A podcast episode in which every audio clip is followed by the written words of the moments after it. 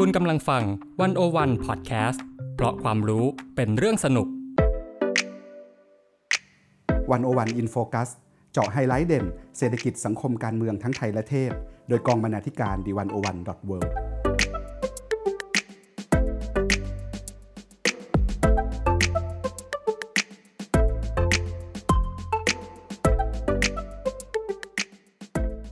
สวัสดีค่ะ วันวันอินโฟกัสสัปดาห์นี้ท่านผู้ฟังอยู่กับเตยวัจนาวรยังกูล บรรณาธิการดิวันวันดอทเวค่ะ และผมรัชพงษ์แจ่มจิระชัยกุล นักวิจัยอิสระครับ ค่ะท่านผู้ฟังคะจากประโยคที่ว่าคุกมีไว้ขังคนจนนะคะ ก็เป็นสิ่งที่คนจำนวนมากเนี่ยก็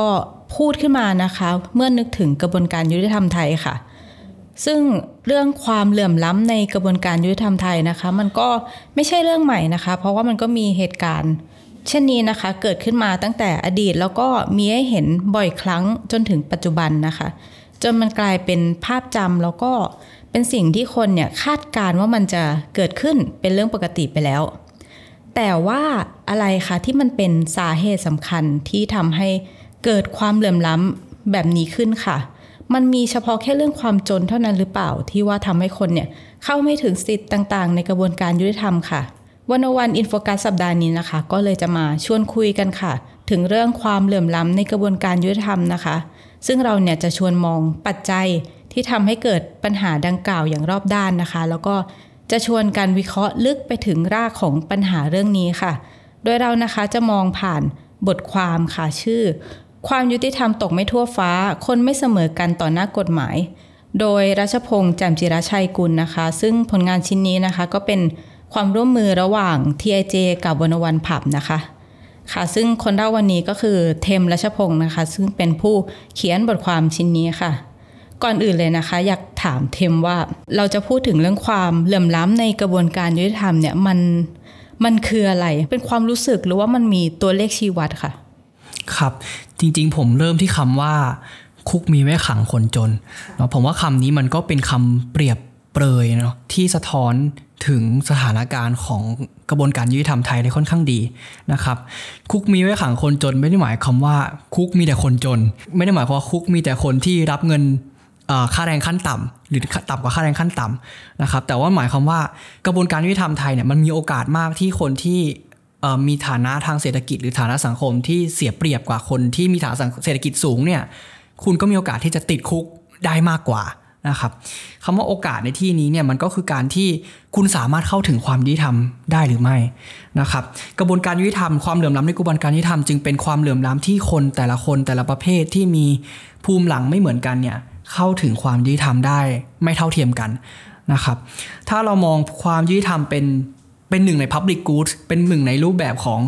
น้ำไฟแบบหนึง่งเป็นอากาศแบบหนึง่งเป็นสิ่งที่เราต้องใช้ชีวิตประจำวันแบบหนึง่งความยุติธรรมเองก็เป็นองค์ประกอบหนึ่งที่คนชั่วไปที่ใช้ชีวิตอยู่เนี่ยเราต้องมีอยู่นะครับและสิ่งเหล่านี้เราต้องเข้าถึงได้เท่าเทียมกันทุกคนต้องหายใจได้เท่าเทียมกันมีอากาศเท่าเทียมกัน แต่ว่าพอเป็นความยุติธรรมแล้วมันก็ไม่ง่าย มันก็ไม่ได้สะดวกสบายขนาดนั้น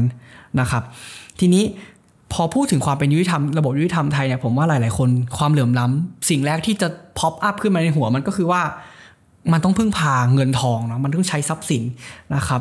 นี่จริงจะเป็นเหตุผลว่าอย่างแรกที่ทำให้ความเหลื่อมล้ำก็คือมันราคาแพง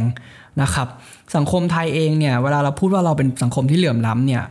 มันก็ค่อนข้างจะจริงเนาะเราก็เป็นอะไรที่สังคมเข้าใจกันโดยทั่วไปแล้วว่า คนรวยก็รวยมาก คนจนก็จนมากนะครับ ทีนี้พอลักษณะของกระบวนการยุติธรรมที่มันต้องพึ่งพาเงินทองเนี่ยมันก็เลยทำให้ ความเหลื่อมล้ำทางเศรษฐกิจที่มันมีอยู่เดิมเนี่ยกลายเป็นความเหลื่อมล้ำในการเข้าถึงกระบวนการยุติธรรมไปด้วยนะฮะผมยกตัวอย่างง่าย ๆ ก็คือว่า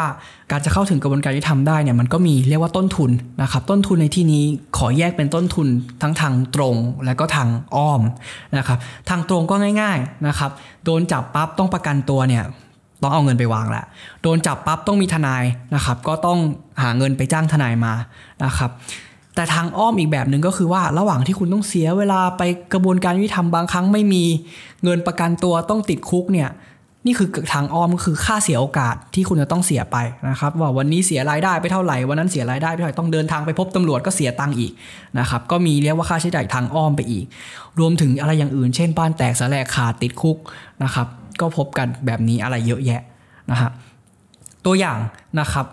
ตัวเลขเลยนะครับสมมุติมีคนเคยคำนวณไว้นะครับว่าสมมุติว่าเราผมเป็นจำเลยที่ถูกจับในข้อหาคดีลักทรัพย์นะครับจากชั้นตำรวจเนี่ยก็คือตั้งแต่โดนตำรวจจับจนถึงการพิจารณาคดีเสร็จเนี่ยต้นทุนเนี่ยมันจะอยู่ที่ประมาณ 1 2 0 0 0 0 บาทนะครับค่ะจนตลอดกระบวนการนี้เลยนะครับ คนที่เป็นจำเลยต้องแบกรับประมาณ 1 2 0 0 0 0 บาทนะครับ แบ่งเป็นอะไรนะฮะค่าประกันตัวประมาณ 30,000 บาท ต้องเอาเงินไปวางไว้เฉยๆเลย 30,000 บาท นะครับค่าทนายอีกประมาณ 26,000 บาทนะครับนี่เป็นอะไรเรียกว่าแสนสองหมื่นบาทนี่มันสูงมากนะฮะแล้วก็คนไทยเองเนี่ยปีปีหนึ่งก็มีคดีลักทรัพย์เนี่ยผมเป็นหลักหมื่นคดีนะครับถ้าลองเทียบกับรายได้คนไทยเนี่ยจะเห็นภาพเลยว่าคนไทย 50%นี้เป็นตัวเลขที่ไปตอนหาแล้วก็ก็ค่อนข้างสงสัยแล้วก็ตกใจมากว่าคนไทย 50% bottom 50%เนี่ยมีรายได้แค่ประมาณเฉลี่ยเดือนหนึ่งประมาณ 4,100 บาทนะครับ มันหมายความว่าถ้าเกิดว่าคุณโดนจับหนึ่งครั้งคดีลักทรัพย์เนี่ย คุณจะต้องทำงาน 2 ปี 5 เดือนนะเรียกว่าแทบจะผ่อนบ้านผ่อนรถได้แล้วนะครับ เพื่อเอามาเป็นเพื่อเอามาจ่ายเงินเพียงอย่างเดียวนะครับบางครั้งมันก็อาจจะไม่แปลกอะไรที่เราจะเห็นคนบางคนที่เลือกรับสารภาพเพื่อขอให้คดีมันจบจบแล้วจะได้รีบติดคุกแล้วออกมาอย่างให้เร็วที่สุดนะฮะก็เพราะว่ามันแพงขนาดนี้นี่เองนะครับ ค่ะ แล้วนอกจากอันนี้เป็นเรื่องความรวยความจนเนะว่าการเข้าสู่กระบวนการยุติธรรมมันมีค่าใช้จ่ายเยอะมาก แต่ว่ามันมีปัจจัยอะไรอื่นๆอีกไหมคะ ที่ทำให้เกิดความเหลื่อมล้ำค่ะ ครับ จริง ๆ กระบวนการยุติธรรมเนี่ยเวลาเราพูดเหลื่อมล้ำมันก็เรื่องเงินมันก็สำคัญเนาะแต่จริง ๆ อีกแบบหนึ่งที่มันก็สำคัญไม่แพ้กันก็คือว่า ระบบกระบวนการมันถูกออกแบบมาให้คนมันเข้าถึงได้เหมือนกันหรือเปล่านะครับ หลายอย่างเนี่ย มันต้องมีแล้วก็มีกำแพงของความรู้ของความรู้กฎหมายความรู้ของกระบวนการที่คนทั่วไปก็เข้าไม่ถึงนะครับ เราจะพูดได้ว่ากระบวนการเนี่ยมีความซับซ้อนแล้วก็ยุ่งยากนะครับผมยกตัวอย่างสัก2อสามอันนะครับว่าถ้าเกิดว่าเราไม่รู้ช่องทางทางกฎหมาย เราจะอาจจะพลาดโอกาสอะไรไปบ้างนะครับ อย่างแรกเนี่ยสมมุติว่าผมโดนจับ กลับไปเหมือนเดิมผมโดนจับคดีลักทรัพย์เนี่ยเวลาตำรวจเนี่ยเขาก็จะต้องสอบสวนใช่ไหมพอเขาสอบสวนทำสำนวนก็ต้องว่าเอ้ยคนนี้เขียนว่าอะไรคุณให้การว่าอะไรนะครับ ทีนี้จริงๆในทางกระบวนการเนี่ยพนักงานสอบสวนเองเนี่ยเขาก็จะต้องมีหน้าที่ที่จะเรียกว่าบอกมาหน่อยว่าคุณมีหลักฐานอะไรมาเอาผิดผมบ้าง เช่นว่าเฮ้ยผมมีกล้องวงจรปิดนะเวลานี้คุณไปวิ่งราวกระชากสร้อยทองมาปุ๊บหรือว่ามีหลักฐานแบบไหนนะฮะซึ่งพอเขาบอกปั๊บ ในทางกฎหมายเองผมก็มีสิทธิ์ที่จะบอกว่าอันนี้ไม่จริงคุณเอามาผิดวันนี่ไม่ใช่ผมนะไอ้ยนี่ไม่ใช่รูปพันสันฐานไม่เหมือนกันนะครับผมใส่ไอ้โมงอยู่อะไรอย่างเงี้ยนะครับ ซึ่งบางครั้งมันก็ไม่เกิดขึ้นอะบางครั้งเราก็ตำรวจก็ถามทำทำไปโค้ดก็ไม่รู้ก็ตอบตอบตอบไปนะครับแล้วสุดท้ายแล้วเนี่ยสำนวนที่ตำรวจทำออกมาเนี่ยก็ไม่ปรากฏคำขัดค้านของผมเองเพราะผมไม่มีโอกาสได้ขัดค้านด้วยซ้ำไม่รู้ว่าคัดค้านได้ใช่ไม่รู้ว่าคัดค้านได้สุดท้ายแล้วเนี่ยเอ่อ สำนวนที่ส่งไปถึงอายการถึงศาลแล้วว่าที่จะเอาผิดผมเนี่ยมันมีแต่หลักฐานที่จะเอาผิดผมทั้งนั้นเลยนะครับไม่มีอะไรที่เป็นส่วนดีไม่มีโอกาสให้แก้ตัวเลยนะครับก็เสียประโยชน์นะฮะอีกอันนึงสั้นๆนะครับก็คือว่าสมมุติว่าผมรู้ว่าผมผิดเนี่ย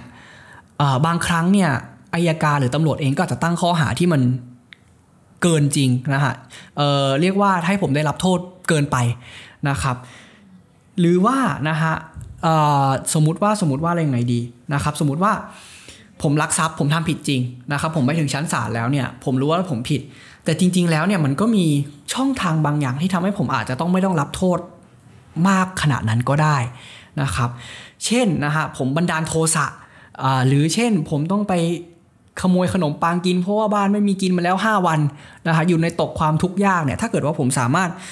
เอาเหตุผลเหล่านี้ ยกให้กับศาลแล้วบอกว่าขอความเห็นใจ เขาก็อาจจะลดโทษให้ก็ได้ แต่สำหรับคนที่ไม่มีความรู้เนี่ยสุดท้ายถ้าเกิดคุณเดินไปอ้อมครับ ผมรับครับตุ่มเรียบร้อยติดคุกนะครับไม่มีเหตุลดหย่อนโทษอะไรนะครับ ซึ่งอย่างนี้เนี่ยพอคนที่ไม่มีความรู้ซึ่งเราก็รู้ว่าคนที่มีความรู้ส่วนใหญ่ก็คือคนที่มีรายได้น้อยนะฮะหรือว่าอาจจะไม่ได้มาจากครอบครัวที่มีให้การศึกษามากนักเนี่ยก็เสียเปรียบนะครับ ค่ะ แต่ว่าในเรื่องความรู้ทางกฎหมายที่จริงมันก็ต้องมีทนายเนาะเวลาเราจะเข้าสู่กระบวนการยุติธรรม แล้วก็ทางรัฐเนี่ยเขาก็มีทนายอาสานะคะ แล้วระบบนี้มันไม่ช่วยให้สถานการณ์ดีขึ้นเลยค่ะ ครับก็จริงๆเนี่ยเมื่อกี้ที่พูดมาเนี่ยผมก็ไม่ได้คาดหวัง ก็คงไม่มีใครคาดหวังหรอกเนาะว่าคนธรรมดาทั่วไปจะต้องรู้ว่าช่องทางทางกฎหมายมีอะไรบ้าง เพราะเราก็ไม่ได้จบนิติศาสตร์กันทุกคนอ่าสู้ด้วยอ่าชุดความรู้ครับข้อมูลแบบนี้แล้วจะทำให้ได้ใช่โทษน้อยลงเราก็ไม่รู้ทีนี้มันไม่มีใครคาดหวังว่าประชาชนทุกคนต้องรู้หรอกนะครับบางคนทั้งชีวิตก็ไม่เคยขึ้นศาลไม่เคยไปหาตำรวจด้วยซ้ำนะฮะแต่ว่าดังนั้นเราจึงต้องมีทนายนะครับทนายความเนี่ยหลักๆ ง่ายที่สุดก็คือเป็นผู้ที่ปรึกษาทางกฎหมายนะครับว่าเฮ้ยแบบนี้ สู้แบบนี้ดีกว่าไหมเฮ้ยหลักฐานแบบนี้ไม่ถูกต้องนะ อย่างนี้นะครับ ซึ่งจริงๆแล้วเนี่ยในระบบกฎหมายไทยเองเนี่ยสำหรับคนที่ไม่มีเงินจ้างทนายทนายนี่ทนายนี่เป็นหนึ่งในค่าใช้จ่ายที่สูงที่สุดของการต่อสู้คดีหนึ่งครั้งนะครับสำหรับคนที่ไม่มีเงินขนาดนั้นไปจ้างทนายเนี่ยก็มีทนายเรียกว่าทนายให้ความช่วยเหลือในคดีอาญานะครับแบ่งง่ายๆในไทยระบบกฎหมายไทยเนี่ยมี 2 แบบก็คือทนายที่เรียกว่าทนายอาสา และทนายขอแรงนะครับทนายอาสาเนี่ยก็คือทนายที่อยู่ในสถานีตำรวจนะครับคือให้คำปรึกษาสมมุติว่าผมมีปัญหาทางกฎหมาย ผมเดินไปหาสถานีตำรวจก็จะต้องมีทนายอยู่เรียกว่าทนายอาสาบอกว่าเฮ้ยผมมีปัญหาแบบนี้ คุณให้คำปรึกษาทางกฎหมายอย่างไรนะครับหรือทนายอาสาอีกรูปแบบหนึ่งก็คือ สมมติว่าผมโดนสอบสวนอยู่เนี่ยเพื่อไม่ให้พนักงานสอบสวนถามคำถามที่ มันอาจจะชี้นำไป หรือพนักงานสอบสวนอาจจะละเมิดสิทธิ์เราไปเนี่ยก็ต้องมีทนายนั่งอยู่ข้างๆนะครับแล้วบอกว่าคอยตรวจดูว่าทางพนักงานสอบสวนเนี่ยเอ่อถามดุไหมหรือว่าคอยให้กระซิบหน่อยว่าเฮ้ยคำถามแบบนี้อย่าตอบดีกว่าเฮ้ยคำถามแบบนี้เอาแบบนี้ดีกว่าไหมอะไรอย่างเงี้ยนะครับนี่คือทนายอาสา อันนี้มีจริงใช่ไหมคะมีครับทนายอาสา ทุกสถานีตำรวจเดี๋ยวจะไปถึงตรงนั้น นี่ก็เป็นเรื่องสำคัญค่ะนะครับอะแต่ว่า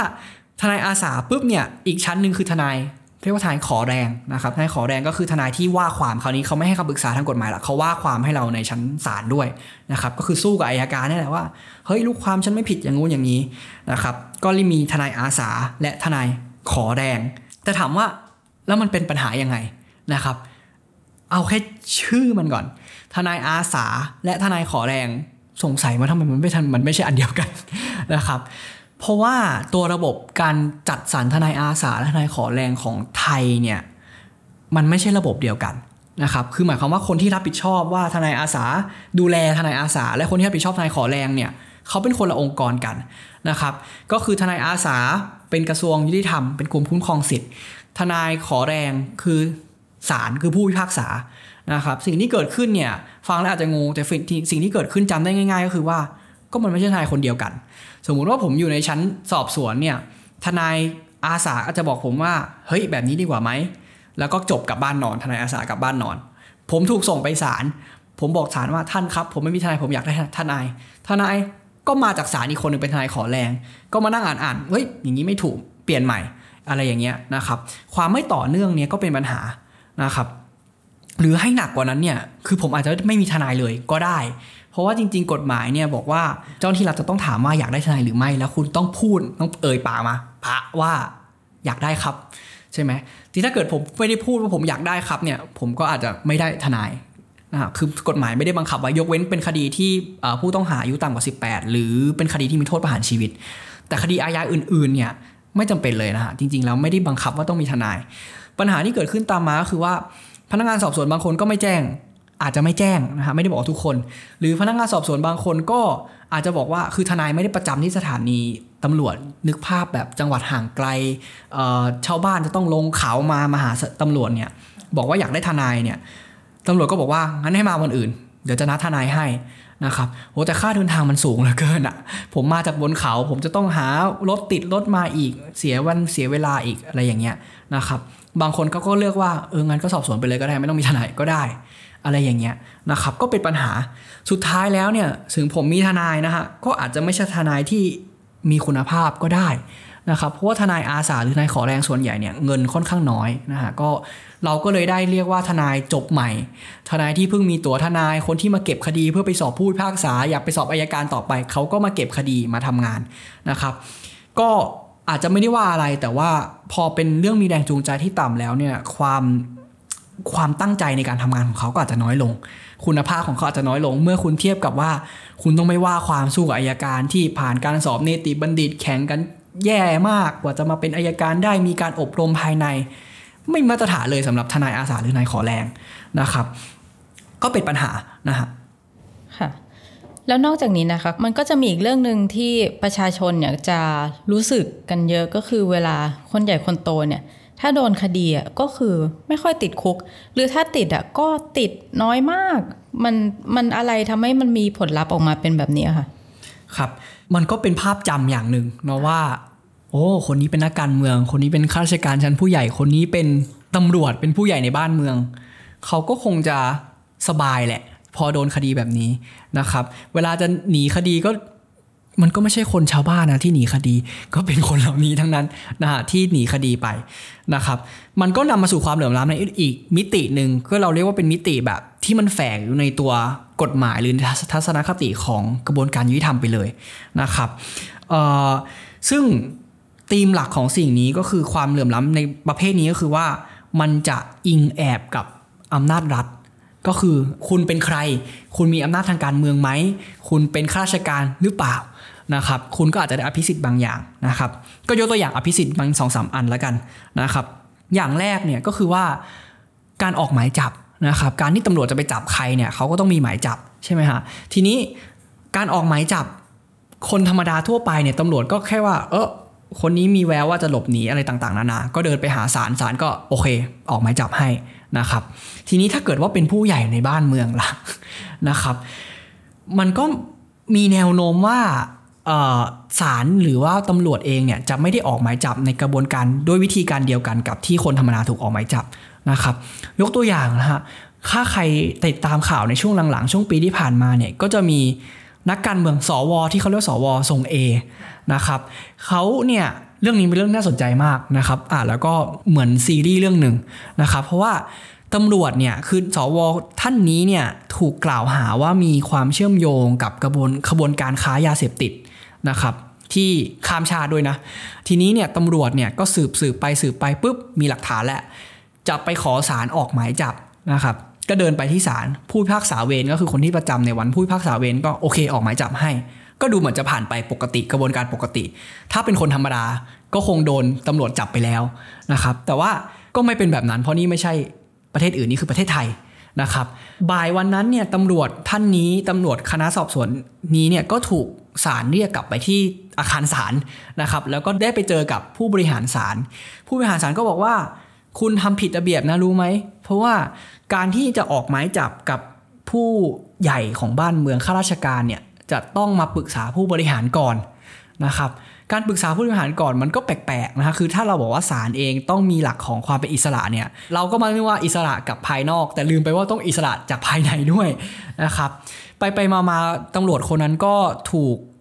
กดดันนะครับ แล้วก็ถอนหมายจับไปนะครับกลายเป็นว่าท่านสวท่านนี้ก็เลยไม่ถูกออกหมายจับนะครับกลายเป็นเรื่องใหญ่ขึ้นมาแล้วสุดท้ายตำรวจท่านนี้ก็ถูกย้ายด้วยนะฮะก็เป็นเรื่องที่แปลกประหลาดน่าดูนะครับ คือมันหมายความว่าอะไรนะฮะมันหมายความว่าการจะออกหมายจับเนี่ยหลักหนึ่งก็คือว่าสันนิษฐานว่าคนคนนั้นจะหลบหนีหรือเปล่านะครับถ้าเกิดว่าจะหลบหนีเนี่ยก็จะถูกออกหมายจับแต่หมายความว่าเมื่อไหร่ที่คุณเป็นข้าราชการ คุณมีตำแหน่งในบ้านเมืองเขาก็สันนิษฐานไว้เลยว่าคุณจะไม่หลบหนีก็เลยไม่ออกหมายจับ ทีนี้ในกฎหมายเนี่ยมันก็บอกไว้ว่า ถ้าเกิดว่าคุณเป็นคนไม่มีที่อยู่เป็นหลักเป็นแหล่งนะครับเป็นโฮมเลสเนี่ยกฎหมายบอกว่าให้สันนิษฐานไว้เลยว่าจะหลบหนีนะครับเออมันก็แปลกดีพอมันเป็นแบบนี้ก็เห็นว่า กฎหมายมันเหมือนมาให้น้ำหนักของคนไม่เท่ากันนะครับ อีกแบบหนึ่งนะครับก็คือเรียกว่าการใช้อันนี้ก็เป็นอีกเรื่องนึงที่แปลกประหลาดก็คือ ถ้าเกิดว่าคุณมีเขาเรียกว่าเหตุของการบรรเทาโทษ คือสมมติว่าคุณโดนโทษ 5 ปีเนี่ยศาลจะลดโทษได้ด้วยอะไรบ้างนะครับ แบบหนึงก็คือสารภาพ อีกแบบหนึ่งคือบอกว่า ถ้าเกิดว่าคุณมีความดีมาแต่ก่อน คุณก็ลดโทษได้ คืออะไรอะอันนั้นเดี๋ยวคำถามก็คือ ความดีมาแต่ก่อนคืออะไร นะครับ ความดีมาแต่ก่อนคืออะไร ก็ไปดูว่าความดีมาแต่ก่อนคืออะไรนะครับ หลักๆแล้วก็คือว่าคุณเป็นข้าราชการครับก็เป็นข้าราชการอ่าก็คือมีความดีแล้วถ้าเป็นข้าราชการเป็นนักการเมืองนะครับ รับใช้ชาติมาอย่างยาวนานนะฮะก็อาจจะเรียกว่าเอ่อลดโทษให้ได้นะครับ ก็อย่างเช่น อย่างเช่นคดีหนึ่งก็คือมีนักการเมืองท่านหนึ่งนะฮะในช่วงนี้เนี่ยเราเป็นคดีทางการเมืองเยอะเนาะโดยเฉพาะคดีมาตรา1นึเนี่ยก็เห็นว่าศาลจะลงโทษอย่างรุนแรงเหลือเกินนะครับย้อนไปเมื่อประมาณปี 3435นะครับก็มีนักการเมืองท่านหนึ่งไปหาเสียงปุ๊บมีการพาดพิงแล้วโดนฟ้อง1นึขึ้นมานะฮะศาลก็พูดว่าศาลก็ลงโทษตัดสินนะครับว่าผิด แต่ศาลเนี่ยลดโทษให้บอกว่ามีคุณความดีมาแต่ก่อน ความดีของนักการเมืองท่านนี้ก็คือว่า ไปเรียรายเงินนะฮะสร้างสวนหลวงรเก้าเคยเป็นดำรงตำแหน่งถึงรัฐมนตรีได้รับเครื่องราชสีพรอะไรประมาณนี้นะครับลดโทษให้อะไรอย่างนี้นะครับ หรืออีกตัวอย่างหนึ่งผมว่าก็แปลกก็คือว่าคดีที่นี้เป็นคดีประมาณยี่สิบสาสิบปีแหละนะครับปีดีกาถึงดีกาเลยว่า เป็นครูนะฮะข่มขืนผู้เยาว์ก็คือเป็นลูกศิษย์ตัวเองนะครับ คดีนี้สู้ไปถึงดีกาสุดท้ายเนี่ย ลดโทษ เพราะมีคุณความดีมาแต่ก่อน เพราะคุณครูท่านนี้เนี่ยรับราชการมาอย่างยาวนานจนถึงการเกษียณนะครับ แต่เหตุสิ่งที่ทำลงไปนั้นก็มันก็อยู่มันก็แปลกๆครับค่ะอ่านแล้วก็กระตุกกระตุกนิดหน่อยนะครับแต่ปัญหาคือโอ้มันเขียนไว้ในกฎหมายเลยว่าถ้าคุณมีคุณความดีมาแต่ก่อนเนี่ยมันอาจจะลดได้นะครับคือไม่ได้หมายความว่าลดได้ทุกกรณีบางกรณีศาลเองก็ไม่เห็นว่าข้ออ้างนี้จะได้ผล แต่ว่าบางกรณีมันก็มีจริง ๆนะครับเอออันนี้มันก็เป็นเรื่องแปลกที่ถามว่าชาวบ้านชาวช่องธรรมดา ผมค้าขายอาหาร เลี้ยงหมู่บ้านนี้มา 30 ปีเป็นคุณความดีหรือไม่ศาลก็คงไม่เห็นว่าเป็นคุณความดี ไม่มีความดีซะเลยจะไม่มีความดีซะเลยค่ะนะครับ แต่ถ้าเกิดว่าอยู่เป็นข้าราชการก็อาจจะมีความดีก็ได้นะครับ ค่ะแล้วเราเราก็เห็นปัญหาในหลายด้านเนอะแล้วที่จริงอะคือภาครัฐเขาพยายามทำอะไรบ้างเพื่อลดปัญหาความเหลื่อมล้ำนี่ไหมคะก็ที่ที่เห็นเยอะๆอาจจะเป็นเรื่องคนจนไหมคะที่ว่าอ่าคนจนต้องมีได้รับการช่วยเหลือเข้าถึงสิทธิ์นู่นนี่นั่น ครับ ก็เป็นความพยายามเยอะนะครับ โดยเฉพาะช่วงหลังๆเนี่ยเรื่องของพอมันมีเรื่องของคำว่าคุก มีไว้ขังคนจนมันดังขึ้นมาเรื่อยๆเนี่ยภาครัฐเองก็มีความพยายามปรับตัวเยอะนะครับ อันนี้ก็ต้อง ชื่นชมนะครับ แต่ว่าหลายอย่างมาตรการหลายอย่างก็ยังมีข้อจำกัดอยู่ค่อนข้างมากนะครับ ผมยกตัวอย่างข้อจำกัดส่วนมาตรการส่วนใหญ่เนี่ยเขาก็จะพยายามที่จะลดเรื่องของต้นทุนให้คือสามารถเข้าถึงได้มากขึ้น ถ้าไม่ลดต้นทุนก็เติมทุนนะฮะมีมาตรการลดต้นทุนกับมาตรการเติมทุนนะครับเริ่มที่ลดต้นทุนก่อนนะฮะก็มี 2 อย่างหลักที่ถูกเอามาใช้ในไม่กี่ปีหลักนะครับ อย่างแรกก็คือเรียกว่าระบบประเมินความเสี่ยง ก็คือถ้าจะเอาไปขังเนี่ยสมมุติว่าขัง ไม่ให้ประกันตัวเนี่ยส่วนใหญ่ก็คือเหตุผลก็คือว่ากลัวว่าคุณจะหลบหนีใช่ไหมฮะ ถ้าคุณไม่อยากหลบหนีคุณก็ต้องเอาเงินมาวางไว้กับศาลไว้ก่อน ทีนี้เขาก็มีแนวคิดใหม่ก็คือว่าไม่ต้องเอาเงินมาวางก็ได้ในบางครั้งฮะก็คือให้ดูว่าคนคนนี้มีท่าทีจะหลบหนีหรือเปล่า ก็คือไปดูความเสี่ยงว่าคุณประกอบอาชีพอะไร คือเขาก็จะมีตัวชี้วัดหนึ่งสองสามสี่ห้านะครับ ทีนี้ปัญหาก็คือว่าเราไม่ค่อยมีข้อมูลสักเท่าไหร่ คือคนคนหนึ่งเนี่ย เรามีข้อมูลเกี่ยวกับเขาน้อยมากนะครับ ยิ่งคนที่อาจจะเอ่อไม่ได้มีที่อยู่เป็นหลักเป็นแหล่งนะครับ หรือว่าคนที่อยู่ในต่างจังหวัดเนี่ย ภาครัฐเองก็ไม่ได้มีข้อมูลเกี่ยวกับตัวเขาเยอะนะครับ ตัวชี้วัดเองก็เลยทำให้ไม่สามารถที่จะวัดได้อย่างเต็มที่ ศาลเองก็ไม่เชื่อนะฮะว่าระบบประเมินความเสี่ยงนี้จะเป็นไปได้จริงนะคอ๋รัอบคือมีการประเมินแต่ไม่รู้ว่าประเมินจากอะไร คือเพราะว่ามีข้อมูลไม่ครบใช่ใช่ มีข้อมูลไม่ครบ ตัวชี้วัดเองก็ยังไม่สามารถ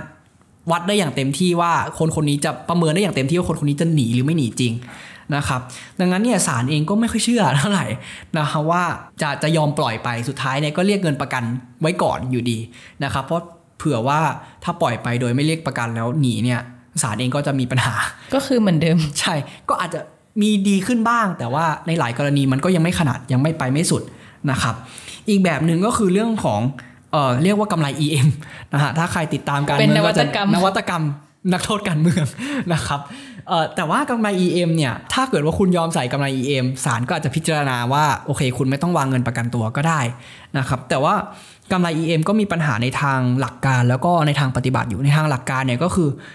บางครั้งเนี่ย คุณใส่กำไร EM เขามันก็เป็นเรียกว่าเป็น มันไม่เป็นการจำกัดเสรีภาพเนอะเป็นการจำกัดเสรีภาพด้วยส่วนหนึ่งนะฮะอีกอย่างหนึ่งก็คือว่าเป็นบาดแผลทางสังคมอะนะฮะผมเดินไปไหนผมมีกำไรที่ข้อเท้าเอาอันเนี่ยนี้นักโทษ ใช่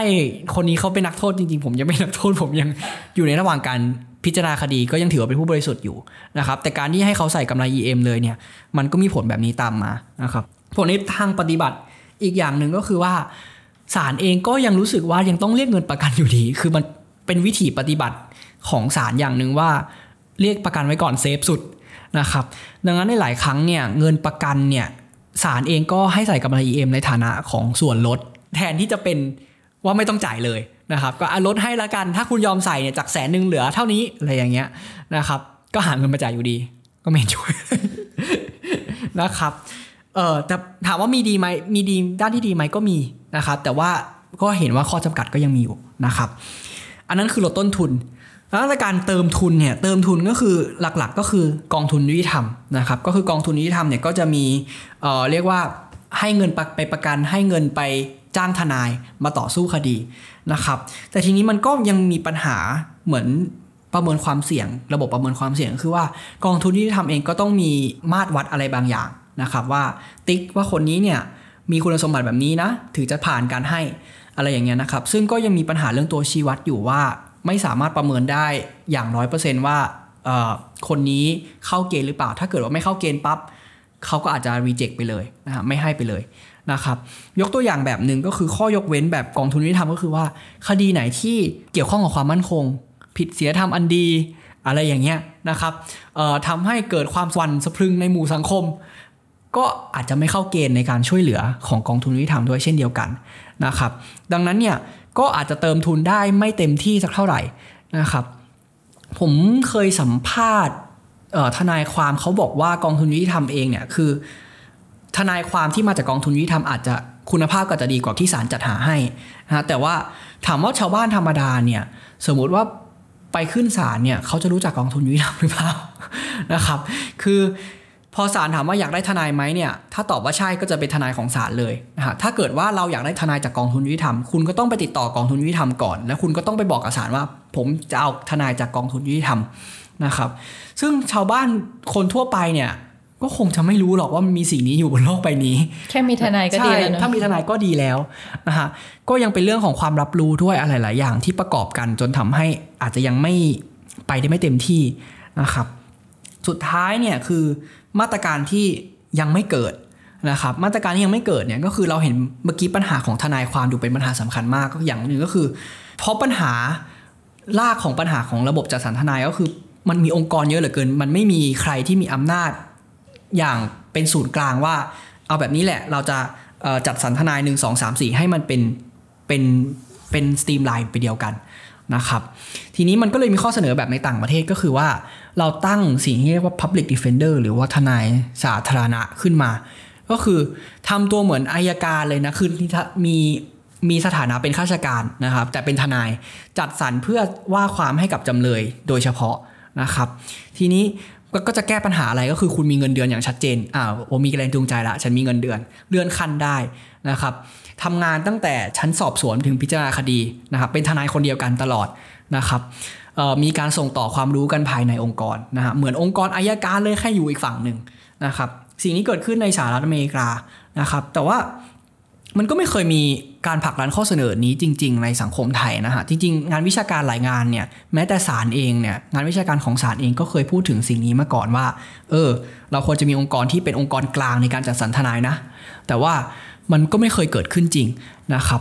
ที่เคยมีจริงที่แปลกมากก็คือข้อเสนอเดียวที่เคยผมเห็นนะก็คือข้อเสนอของคุณมงคลกิจนะฮะใครจำคุณมงคลกิจได้ในรอบที่แล้วนะครับเขาเสนอร่างกฎหมาย หนึ่งขึ้นมาที่ใจใจความหลักก็คือการจัดตั้งองค์กรทนายสาธารณะนี่แหละโอเคแหละร่างกฎหมายอ่านแล้วก็ยังมีมีช่องโหว่หลายอย่างนะครับ แต่ว่าเขาเสนอหลังจากที่มีคดีเรื่องคุณแตงโม ผมก็ไม่เข้าใจว่าเขาเสนอทำไม แต่ว่าเป็นแพ็กเกจหนึ่งของการแก้ปัญหาเรื่องคุณแตงโมนะครับ anyway นะฮะแต่ว่าพอมีร่างกฎหมายมาเนี่ยเองค์กรรัฐเนี่ยก็เลยต้องเสนอความเห็นกลับไปนะครับ แต่เราก็ได้เห็นว่าองค์กรรัฐหลายองค์กร เช่นศาลอายการต่างๆเนี่ยก็ไม่ค่อยเห็นด้วยกับมีการมีสิ่งนี้เพราะรู้สึกว่ามันซ้ำซ้อนกับกลไกของรัฐที่ให้ความช่วยเหลืออยู่แล้ว เช่น กองทุนยุติธรรมซึ่งจริงมันคนละฟังก์ชันกันนะครับกองทุนยุติธรรมเนี่ยเขาให้ทุนเขาให้เพิ่มทุน แต่ว่าอันนี้คือการจัดสรรโครงสร้างในการบริหารทนายความใหม่นะครับก็ยังไม่เกิดขึ้นนะครับ ก็ ผมคิดว่าเป็นเป็นทางออกหนึ่งที่สังคมไทยสามารถผลักดันต่อไปได้นะครับค่ะก็ทั้งหมดที่เราคุยกันมาก็เป็นเรื่องความเหลื่อมล้ำอ่าอย่างเรื่องฐานะเรื่องความรู้หรือว่าตำแหน่งหน้าตาในสังคมนะคะ แต่อีกเรื่องหนึ่งที่มันสำคัญก็คือเรื่องวิธีคิดของภาครัฐอะค่ะคำถามสำคัญก็คือเวลาคุณมีคดีเนี่ยคือคุณสู้อยู่กับใคร เช่นถ้าคุณสู้คดีกับรัฐเนี่ยมันก็ยิ่งยากที่จะทำให้เราเข้าถึงสิทธิ์ต่างๆ หรือว่าจะต่อสู้คดีได้อย่างที่มันควรจะเป็นใช่ไหมคะครับในทางหลักการปกติแล้วเนี่ยในคดีอาญาเนี่ยเราสู้กับรัฐตลอดนะครับระบบของไทยในกระบวนการยุติธรรมอาญาเขาใช้สิ่งที่เรียกว่าระบบกล่าวหานะครับคือโน้มเอียงไปทางกล่าวหา กล่าวหาคืออะไรนะครับ ก็คือให้นึกภาพเหมือนเราต่อยมวยนะครับมีฝ่ายแดงกับฝ่ายน้ำเงิน นะครับฝ่ายแดงกับฝ่ายน้ำเงินเนี่ยใส่นวมเหมือนกันทุกอย่างต่อยกันให้สู้กันให้ชนะนะครับโดยมีกรรมการก็คือศาลนะครับเป็นตัวกลาง ฝ่ายแดงอาจจะเป็นอายการก็คือฝ่ายฝ่ายรัฐนะครับฝ่ายโจทย์ ฝ่ายจำเลยก็คือคนที่ถูกกล่าวหาว่ากระทำความผิดนะครับทีนี้ระบบแบบนี้เนี่ยถ้าพูดตรงๆก็อาจจะฟังดูแล้วก็ไม่มีปัญหาอะไรนี่ใช่ไหมก็คืออะคุณก็ต่อสู้กันให้ต่อสู้กันไปให้ตายกันไปข้างหนึ่งนะครับแล้วกรรมการก็มีหน้าที่คอยควบคุมกติกา วางตัวเป็นกลางนะครับ ซึ่งระบบแบบนี้ตรงข้ามกับที่เราเรียกว่าระบบไต่สวน ซึ่งจะใช้กันในเช่นประเทศแบบเยอรมันนะครับก็คือว่าอายการจะมีบทบาทมากนะฮะศาลจะไม่เป็นกลาง แต่ศาลจะเข้าไปไต่สวนเลยว่าเอ้ยหลักฐานนี้เป็นยังไงหลักฐานนี้ยังไงยังไงนะครับ แล้วมุ่งค้นหาความจริงนะครับ ทีนี้กลับมาที่พอเราไทยเป็นระบบกล่าวหาเนี่ยความสำคัญก็คือว่าทั้งสองฝ่ายต้องต่อสู้กันได้อย่างเท่าเทียมนะครับ ทั้งสองฝ่ายต้อง ใส่นวมเหมือนกันนะครับไม่ใช่ฝ่ายหนึ่งใส่นวมแบบแข็งหน่อยอีกฝ่ายหนึ่งใส่นวมแบบนิ่มหน่อยอะไรอย่างนี้นะครับถ้าแบบนั้นเนี่ยก็จะไม่เท่าเทียมแล้วนะครับเพราะศาลเนี่ยจะไม่เข้าไปก้าวไก่เลยนะครับดังนั้นแบบที่ไทยเป็นเนี่ยมันจึงเป็นแบบนั้นก็คือว่าเรา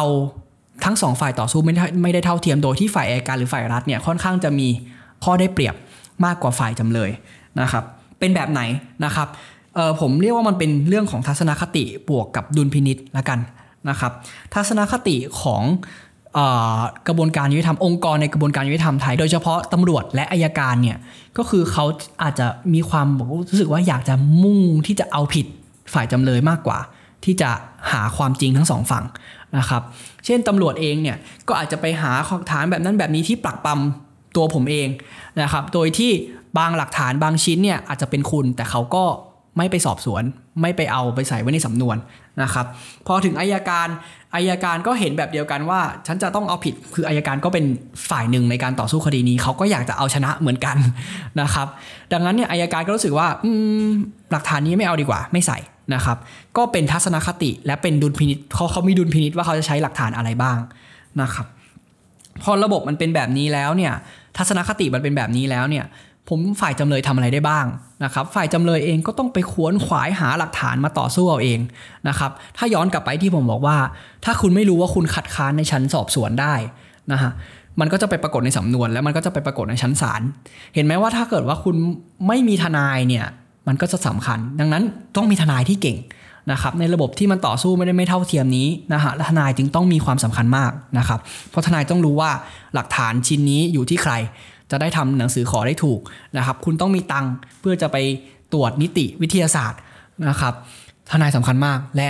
สิ่งเหล่านี้ไม่ได้เกิดขึ้นกับทนายที่รัฐจัดหาให้นะครับ ดังนั้นเนี่ยคุณต้องจ่ายเงินมหาศาล ซึ่งคนทั่วไปก็เข้าไม่ถึงนะครับ ซึ่งในระบบที่มันไม่เท่าเทียมแบบนี้เนี่ยศาลจริงๆศาลเองศาลไทยเนี่ยมีอำนาจไต่สวน ตามกฎหมายนะครับ แต่ศาลก็รู้สึกว่าเมื่อไหร่ก็ตามที่ศาลลงไปไต่สวน อาจจะโดนข้อคอรหาว่าไม่เป็นกลางนะครับทัศนคติแบบนี้มันก็เลยท่ามกลางการต่อสู้ที่ไม่เท่าเทียมที่อายการต่อยฝ่ายจำเลยอยู่ฝ่ายเดียวเนี่ยติดมุมแล้วเนี่ยนะฮะกรรมการยังนิ่งเฉยไม่ทำอะไรนะครับกายเป็นว่าคุณเป็นกลางในสภาวะที่แท่นของความยุติธรรมมันเอียงเนี่ยมันก็เลยทำให้ระบบมันเอียงไปหมดนะครับดังนั้นเนี่ย มันก็เป็นปัญหานะครับ และเป็นปัญหาที่แม้แต่เฉพาะคนที่มีตังค์พอที่จะจ้างทนายความเก่งๆได้ มีตังค์พอที่จะเอ่อจ่ายค่าธรรมเนียมในการตรวจสอบนิติวิทยาศาสตร์ได้ จะทำให้เท่าเทียมได้นะครับ ส่วนคนธรรมดาก็ยากมากยิ่งครับถ้าไม่ได้รับการประกันตัวอยู่ในคุก แล้วก็ใช้ทนายที่รัฐจัดหาให้ก็คือ ใช่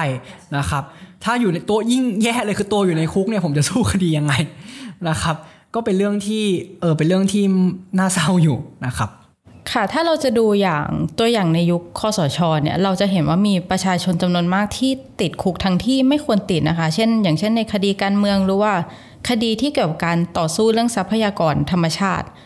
พวกเนี้ยค่ะมันเป็นตัวอย่างในเรื่องความเหลื่อมล้ำในกระบวนการยุติธรรมหรือเปล่าคะครับเออผมว่าศัพท์หนึ่งที่น่าสนใจคือคำว่าคดีนโยบายนะครับคดีแบบไหนเป็นคดีนโยบายนะฮะคือง่ายๆมันก็คือคดีที่รัฐเนี่ย เอากฎหมาย หรือเอากระบวนการยุติธรรมเนี่ยเป็นเป็นกลไกไปเป็นเครื่องมือหนึ่งในการบรรลุเป้าหมายทางนโยบายบางอย่างนะครับ ซึ่งพอคุณใช้กฎหมายใช้กระบวนการยุติธรรมแล้ว มันก็ทำให้กระบวนการยุติธรรมเนี่ยมีแนวโน้มที่จะถูกอิทธิพลบางอย่างนะครับครอบงำไปนะครับยกตัวอย่างง่ายๆ ก็คือในยุคคอสชเนี่ยเรามีสิ่งที่เรียกว่านโยบายทวงคืนผืนป่า นะครับนโยบายทวงคืนผืนป่าคือนโยบายที่รัฐบาลทหารเลือกที่จะเอามาใช้แรก ๆ แล้วก็เป็นเหมือนเป็นเป็นโฆษณาอย่างหนึ่งนะครับก็คือว่าเขาออกคำสั่งมาให้เจ้าหน้าที่รัฐซึ่งรวมถึงทหารรวมถึงกอรมนเนี่ยเข้าไปเอาพื้นที่ป่าคืนมานะครับโดยบอกว่าเฮ้ยเราทำเพื่อเอาป่าคืนมาจากนายทุนนะครับแต่ว่าคดีที่เราเห็นส่วนใหญ่ก็เป็นคดีที่ชาวบ้านโดนกันค่อนข้างเยอะนะครับ นี่คือแล้วคดีแบบนี้เนี่ยมันยิ่งทำให้ความเหลื่อมล้ำมันสูงขึ้นนะครับ ผมยกตัวอย่างนะครับ คือคดีนโยบายเนี่ยส่วนใหญ่เขาจะมุ่งเน้นใช้กฎหมายที่มีโทษที่ค่อนข้างจะรุนแรงนะครับ กฎหมายป่าไม้นี่แรงมากนะครับ ปรับทีเนี่ยก็หลายแสนจนถึงหลักล้านนะครับ แล้วคิดดูว่าชาวบ้านนะครับที่ทำไร่ทำสวน เวลาเจอแบบนี้เขาจะต้องหาเงินที่ไหน เขาจะสามารถหาเงินที่ไหนมาจ่ายได้นะครับ ผมมันเป็นเรื่องยากมากเลย แล้วก็อีกต่อมาก็คือว่า การที่เขาเอาทหารเข้าไปเนี่ยเอา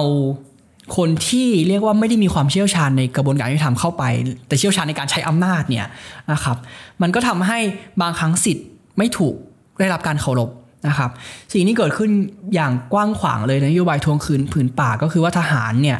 หรือว่าปฏิบัติการอะไรก็ตามเข้าไปล้อมหมู่บ้านนะครับ แล้วก็บังคับให้ชาวบ้านเนี่ยต้องเซ็นเอกสาร อะไรบางอย่างไป คือยอมคืนพื้นที่โดยสมัครใจไป แล้วก็ขู่ว่าจะฟ้องคดี อะไรแบบนี้นะครับ สิ่งเหล่านี้เนี่ยมันไม่มีทนายความอยู่ด้วยเลยนะครับ ไม่มีการรักษาสิทธิ์ไม่มีการการันตีเลยว่าสิทธิ์ของฉันจะได้รับความเคารพนะครับ มันก็เลยเป็นเรื่องยากมากที่เราจะคุ้มครองสิทธิ์นะครับ ยังไม่นับถึงว่าเมื่อพาไปถึงสถานีตำรวจแล้วนะครับชาวบ้านบางคนประชาชนบางคนก็ไม่ได้พูดภาษาไทยกลางนะครับ หรืออาจจะพูดภาษาพื้นถิ่นไปนะครับ เข้าไม่ถึงอ่านหนังสือไม่ได้นะครับตำรวจก็ทำกระบวนการให้เสร็จๆไปนะครับ สุดท้ายก็ติดคุกติดตารางกันนะครับ เสียค่าปรับกันมากมายนะครับ แล้วก็สุดท้ายเลยก็คือว่าคนส่วนใหญ่ที่โดนเนี่ยเขาก็มุ่งเน้นไปที่คนที่มีฐานะยากจนเนาะถึงแม้ว่าเขาจะเคลมตลอดว่า นี่คือการจัดการกับนายทุนต่างๆ เราก็ยังไม่เห็นนายทุนสักคนหนึ่งนะยังไม่เห็นเงาอยู่สักคนเลยนะครับ มันก็เลยทำให้ เป้าหมายของคนที่โดนมันก็คือคนที่เรียกว่ามีฐานะทางเศรษฐกิจหรือสังคมที่อาจจะไม่ได้สูงนักนะครับ แล้วพอเขาโดนแล้วเนี่ยกระบวนการความช่วยเหลือของรัฐเองก็ลังเลที่จะเข้าไปช่วยนะครับคดีทวงคืนผืนป่าเนี่ยโอ้ช่วงแรกเนี่ยก็มีการไปขอกองทุนยุติธรรมมาช่วยนะเพราะว่าค่าประกันทีก็เป็นหลักแสนนะครับ แต่ว่ากองทุนยุติธรรมก็บอกว่าเออเป็นเรื่องของความมั่นคงนะครับ ก็ไม่ไม่ช่วย นะครับต้องมีการกดดันมากสุดท้ายเนี่ยหลายจนถึงช่วงหลังเนี่ยหลายกรณีก็เริ่มได้รับการช่วยเหลือแล้วนะครับหรือพอหรือมีกรณีหนึ่งไปถึงศาลเนี่ยศาลก็พูดว่ารับสารภาพเถอะแล้วเดี๋ยวจะรอลงอาญาให้เป็นนโยบายนะครับเออมันก็แปลกๆอยู่นะครับว่าอย่างนี้มันได้ด้วยเหรอนะครับก็ก็เป็นเรื่องหนึ่งที่ทำให้ว่าความเหลื่อมล้ำมันยิ่งรุนแรงขึ้นเมื่อไหร่ที่รัฐเริ่มที่จะตีกรอบมันในในนิยามของความมั่นคง หรือว่าผลประโยชน์นะครับค่ะ เท่าที่เราคุยกันมา มันมีหลายปัจจัยมาก ๆ เลยนะคะ ที่มันทำให้เกิดสิ่งที่เราเรียกว่าความเหลื่อมล้ำในกระบวนการยุติธรรมเนี่ย แล้วถ้าเราจะคิดหาวิธีแก้ปัญหาเนี่ย เราต้องเริ่มต้นมองที่ตรงไหนคะ แล้วเราจะแก้ยังไง เพราะว่าปัญหามันดูยิ่งใหญ่มากเลย ครับ ผมว่าเราจะต้องมองไปให้ถึงรากของวัฒนธรรมทัศนคตินะครับ ผมว่าวัฒนธรรม แบบหนึ่งของไทยเนี่ยคือเราเราใช้คำว่ารัฐเป็นใหญ่นะครับรัฐเป็นใหญ่หมายความว่าอะไรหมายความว่า เราให้ความสำคัญกับผลประโยชน์และความมั่นคงของรัฐ อะไรก็ตามที่เขานิยามว่าเป็นสิ่งนี้นะมากกว่าการปกป้องคุ้มครองสิทธิ์ของปัจเจกบุคคลนะครับดังนั้นเนี่ยการดำเนินนโยบายหรือการผลักดันเป้าหมายอะไรบางอย่างเนี่ยถ้ามันละเมิดสิทธิ์ ต่อให้มันละเมิดสิทธิ์แต่ถ้ารัฐได้ประโยชน์ ถ้ารัฐเห็นว่านี่ทำไปเพื่อความมั่นคง มันก็อาจจะเป็นเรื่องที่เรียกว่า ยอมรับได้นะครับยกตัวอย่างที่ผ่านมาเนี่ยอย่างนโยบายทวงคืนผืนป่าเนี่ยก็ค่อนข้างชัดเจนนะครับว่าเราใช้กฎหมายในฐานะเครื่องมือกลไกของการปกครองมากกว่าการคุ้มครองสิทธิ์นะครับ เพราะว่ากฎหมายป่าไม้ต่างๆ นี้ถูกเอามาใช้อย่างเอ่อเต็มรูปแบบนะครับ มีการออกคำสั่ง มีการให้ทหารเข้ามามีส่วนร่วมนะครับ แล้วทำให้คนที่ส่วนใหญ่ค่อนข้างยากจนเนี่ยตกเป็นเหยื่อ แต่เมื่อเรามองไป อีกด้านหนึ่งเนี่ยคนที่มีฐานะสังคมสูงร่ำรวยเงินทองต่างๆ ก็กลับมีข้อยกเว้นให้กับคนเหล่านี้ตลอดนะครับ ถ้าเรามองไปไกลกว่านั้นเนี่ยรัฐเป็นใหญ่เนี่ยทำให้เราต่อสู้ได้ไม่เท่าเทียมแล้วเนี่ยมันก็ยังทำให้รัฐเนี่ยไม่ได้เรียกว่าให้ความช่วยเหลืออย่างเต็มที่นะครับ นโยบายการแก้ไขปัญหาที่ผ่านมาเนี่ยอาจจะเป็นการแก้ปัญหาที่เรียกว่าเป็นส่วนๆก็คือ ไม่ดีตรงนี้ก็ไปแก้ตรงนี้นะครับ ตรงนี้รั่วก็อุดตรงนั้นนะครับ แต่ยังไม่มีการแก้ไขในระดับโครงสร้าง ให้มันเป็นทั้งระบบ ผมยกตัวอย่างว่าอย่างเมื่อกี้ที่เคยถามไปว่า ทนายความมันไม่อยู่ที่สถานีตำรวจทั้งหมดเหรอนะครับ เออจริง ๆ แล้วเนี่ยโอ้ยนี่เป็นนโยบายหลักของแผนปฏิรูปประเทศเลยนะฮะแผนปฏิรูปประเทศเนี่ยมีเป้าหมายหนึ่งนะครับ คืออย่างหนึ่งก็คือเขาเพิ่มเงินให้ทนายอาสาจาก 600 บาทเป็น 1,000 บาท พื่อหวังจะจูงใจให้คนไปนั่งในสถานีตำรวจนะครับแล้วก็บอกว่าเป้าหมายของเราคือภายในปี 2565 เนี่ยสถานีตำรวจทั่วประเทศจะต้องมีตำรวจประจำตำรวจแบบเอ้ต้องมีทนายอาสาประจำอยู่ ผ่านไปนะฮะ5ปี2565 เรามีสถานีตำรวจทั้งประเทศ 1,432 สถานีนะครับทำได้แค่ 203 สถานีเองนะครับ ก็คือมีแค่ประมาณแค่ 13%เท่านั้นนะครับคือ ถ้าผมเดินไปสถานีตำรวจเนี่ยผมมีโอกาสแค่หนึ่งในสิบเท่านั้นที่ผมจะเจอว่ามีทนายความนั่งอยู่ในนั้น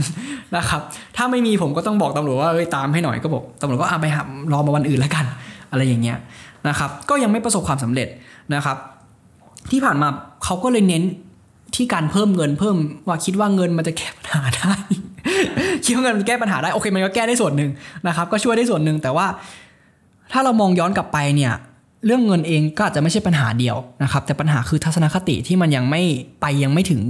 การมองว่าสิทธิ์เป็นสิทธิ์นะครับสิทธิ์อยู่เหนือความมั่นคงนะครับดังนั้นเนี่ยคิดว่าการแก้ปัญหาของการความเหลื่อมล้ำทั้งหมดเนี่ยมันจึงต้องมองไปให้ไกลขึ้น มองไปให้ไกลกว่าการแค่ว่า เอ้ยทนายไม่มีตังหวะเพิ่มเงินให้เขาหน่อย แต่มองไปที่ว่าบุคลากรในองค์กรยุติธรรมกระบวนการยุติธรรมเองเนี่ยมีทัศนคติแบบไหนนะครับตำรวจและอายการมีทัศนคติ ว่ามุ่งหาความเป็นธรรมหาหลักฐานที่ทั้งเป็นคุณและเป็นโทษกับจำเลย กับผู้ต้องหา หรือมุ่งที่จะหาแต่หลักฐานที่จะเอาผิดอย่างเดียวนะครับ โดยไม่ได้สนว่าความเป็นธรรมเป็นอย่างไรนะครับศาลเองเนี่ยพร้อมที่จะเข้าไปเป็นผู้เล่นหนึ่งที่จะคอยอำนวยความยุติธรรมหรือไม่นะครับ หรือศาลคิดว่านั่งอยู่บนบัลลังก์เฉยๆ เป็นกลางรับฟัง หลักฐานจากทั้งสองฝ่ายที่ได้มาอย่างไม่เท่าเทียมก็เพียงพอแล้วนะครับดังนั้นมันจึงต้องไปให้ลึกขึ้น ไปแก้ที่ทัศนคติขององค์กรยุติธรรมด้วยนะครับเพราะที่ตอนนี้จริงแล้วเนี่ยตัวกฎบทกฎหมายเองเนี่ยให้อำนาจอย่างเต็มที่เลยนะครับศาลนี่สามารถลงไปไต่สวนได้นะครับแต่ว่าส่วนใหญ่ก็ไม่เลือกทำอยู่แล้ว เพราะว่าเขารู้สึกว่าเขาจะไม่เป็นกลางแล้วเขาจะโดนคอรหา นะครับทัศนคติแบบนี้เราจะต้องแก้ได้อย่างไรนะครับนี่ก็เป็นโจทย์ที่บุคลากรในองค์กรยุติธรรมจะต้องเอาไปคิดต่อไป เพื่อให้เรียกว่าความยุติธรรมมันสามารถเท่าเทียมกันได้นะครับค่ะก็ปัญหามีเยอะมาก แต่ว่าที่จริงก็มีวิธีแก้ปัญหาที่หลากหลายจุดเริ่มต้นก็คือเรื่องวิธีคิดนะคะ ซึ่งเวลาเราพูดถึงเรื่องนี้มันก็ต้องแก้ทั้งหมดทั้งระบบเลยเนะตั้งแต่ตำรวจทนายอัยการศาลจนถึงราชทัณฑ์ค่ะ แล้วนี่ก็คือรายการ One-O-One In Focus นะคะ คุณผู้ฟังเนี่ยสามารถอ่านผลงานชิ้นนี้นะคะ ได้ที่เว็บไซต์ d 1 1 w o r l d แล้วก็ติดตาม One-O-One In Focus ได้ทุกสัปดาห์นะคะ ทาง d 1 1 w o r l d เช่นกันค่ะ วันนี้นะคะดิฉันค่ะเตยวจนาวรรลยางกูรค่ะ และผมรัชพงษ์จันทร์พิรชัยกุลครับ ค่ะ พวกเราขอลาไปก่อนค่ะ สวัสดีค่ะ สวัสดีครับ